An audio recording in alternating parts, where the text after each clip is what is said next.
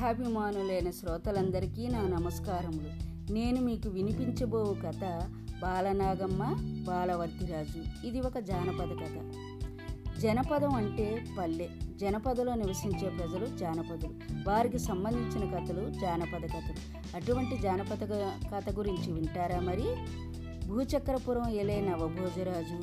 భూలక్ష్మి దేవులకు సంతానం లేక బాధపడుతుంటారు నిగమానంద స్వామి అనే సిద్ధుడు వచ్చి భూలక్ష్మీదేవి పరమేశ్వరుని ప్రార్థించి ఆలయంలోని మామిడి చెట్టు పండు తింటే సంతానం కలుగుతుందని చెబుతాడు ఆమె సంతోషం పట్టలేక పుట్ట మీద పలుమార్లు ఎక్కి మామిడి పండ్లు కోసుకుంటుంది. పుట్టలోని నాగరాజు గుస్సున లేచి కోపంతో కాటు వేయబోతాడు. అంత మహారాణి తన అపరాధాన్ని మన్నించమని వేడుకుంటుంది. నాగరాజు సరే అని బిడ్డలు పుట్టిన ఆరు నెలలకు ఖచ్చితంగా వచ్చి కాటు వేస్తానంటాడు. ఆమెకు ఏడుగురు ఆడపిల్లలు పుడతారు. కడగొట్టు కూతురే బాలనాగమ్మ. బాలనాగమ్మ అతిలోక సౌందర్యవతి. నాగరాజు కాటుకు గురి అయిన మహారాణి తన బిడ్డలను జాగ్రత్తగా పెంచమని రెండవ పెళ్ళి చేసుకోవద్దని తన భర్తకు చెబుతుంది. మహారాజు రాజకార్యాలు వదిలేసి బిడ్డల పెంపలో పెంపకంలో మునిగిపోతున్నాడని గ్రహించి మంత్రి రాజును మరల వివాహం చేసుకోమని ఒత్తిడి తెస్తాడు. ఇది లేక మహారాజు కూడా పిల్లల పెంపకం కోసం పెళ్ళి చేసుకుంటాడు. కానీ సవతి తల్లి మహారాజు లేని సమయం చూసి వారి నానాహింసలు పెట్టి చంపబోతుంది. మహారాజును వశీకరించుకుని బిడ్డలను చంపమని ఆజ్ఞాపిస్తుంది.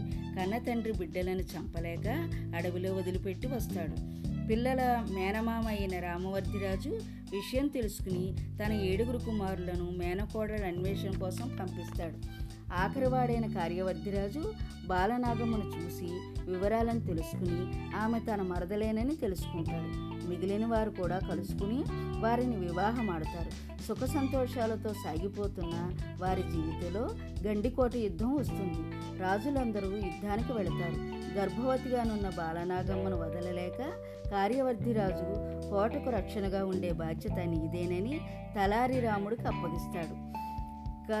కార్యవర్ధిరాజు గుమ్మం బయట గీత గీసి ఎట్టి పరిస్థితుల్లోనూ గీత దాటి బయటకు రావద్దని బాలనాగమ్మకు చెబుతాడు. కొన్ని రోజుల తర్వాత బాలనాగమ్మ మగబిడ్డను ప్రసవిస్తుంది. కారంపూడి అనే అడవిలో మాయల పైకీరైన మంత్రగాడు ఉంటాడు. అతడు ఒక పెద్ద గుహలో మాయా మందిరాన్ని నిర్మించుకుని ఉండేవాడు. మంత్ర విద్యలో ఆరితేరిన మాయల పకీరు తన మంత్రశక్తితో ఎక్కడ ఏమి జరుగుతుందో తెలుసుకునేవాడు. ఒకరోజు తన దగ్గరున్న మాయా దర్పణంలో అపురూప సౌందర్యవతి అయిన బాలనాగమ్మను చూశాడు. ఆమె అందాన్ని చూసి ఎలాగైనా సరే తన సొంతం చేసుకోవాలని అనుకుంటాడు. వెంటనే శివభక్తుడి వేషలో రాజమందిరానికి వెళ్ళి బాలనాగమ్ముడు భిక్ష వేయమని అడిగాడు. భిక్ష వేసేందుకు బయటికి వచ్చిన బాలనాగమ్మను వెంటనే తన మంత్రదండంతో కుందేలు పిల్లగా మార్చి జోలులో వేసుకుని వెళ్ళిపోయాడు మాయల పకీరు తన మాయా మందిరానికి వచ్చిన వెంటనే బాలనాగమ్మను మామూలుగా చేసి తనను పెళ్ళి చేసుకోమని బలవంత పెట్టాడు. భయంకర రూపంతో ఉన్నవాడిని చూడగానే ఆమె వెంటనే శ్రోదప్పి పడిపోయింది. ఈలోగా రాజమందిరంలో తన భార్య కనిపించకపోవడంతో ఇది మాయల పకీరు పనే అయి ఉంటుందని భావించిన కార్యవర్ధిరాజు వెంటనే తన సేనలతో బయలుదేరాడు. తన మాయా మందిరానికి వచ్చిన కార్యవర్ధిని మాయల పకీరు తన మంత్రశక్తితో అందరినీ శిలల్లాగా మార్చివేశాడు. అలా చాలా సంవత్సరాలు గడిచిపోయాయి.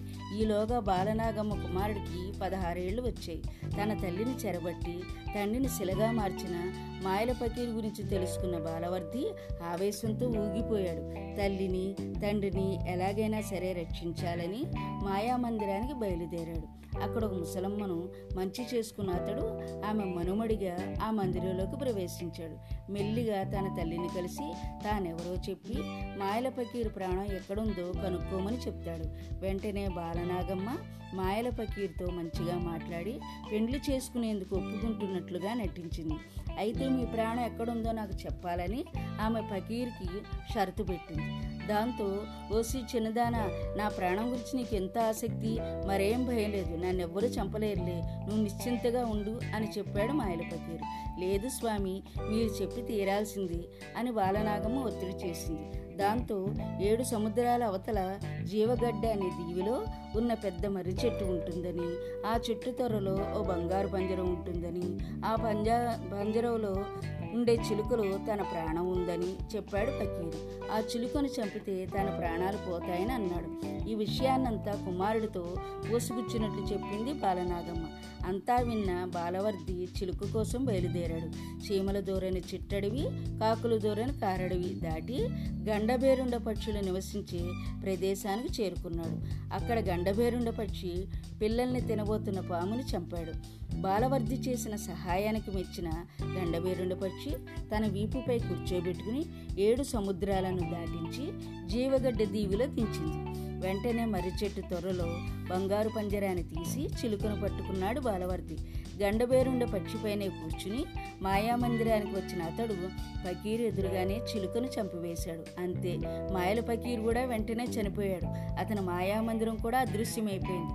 శిలలుగా మారి ఉన్న కార్యవర్తి అతని సైనికులు మామూలుగా అయిపోయారు. దాంతో తల్లిని తండ్రిని వెంటబెట్టుకుని తమ రాజ్యానికి వెళ్ళిపోయాడు బాలవర్తి చిన్న వయసులోనే బాలవర్తి ధైర్య సాహసాలకు మెచ్చిన ప్రజానీకం అతడికి జేజేలు పలికారు. ఈ కథలో ఇలాంటి కథలను చిన్నపిల్లలకు అమ్మమ్మ తాతయ్యలు చెప్పేవారు. పిల్లలకి ఇలాంటివి చెప్పడం వల్ల ఏకాగ్రత పట్టుదల కొత్త విషయాల పట్ల ఆసక్తి ధైర్య సాహసాలు కలుగుతాయి. ఇలాంటి కథలు మరిన్ని వింటారు కదూ? నా కథను శ్రద్ధగా విన్నందుకు మీకు నా ధన్యవాదాలు.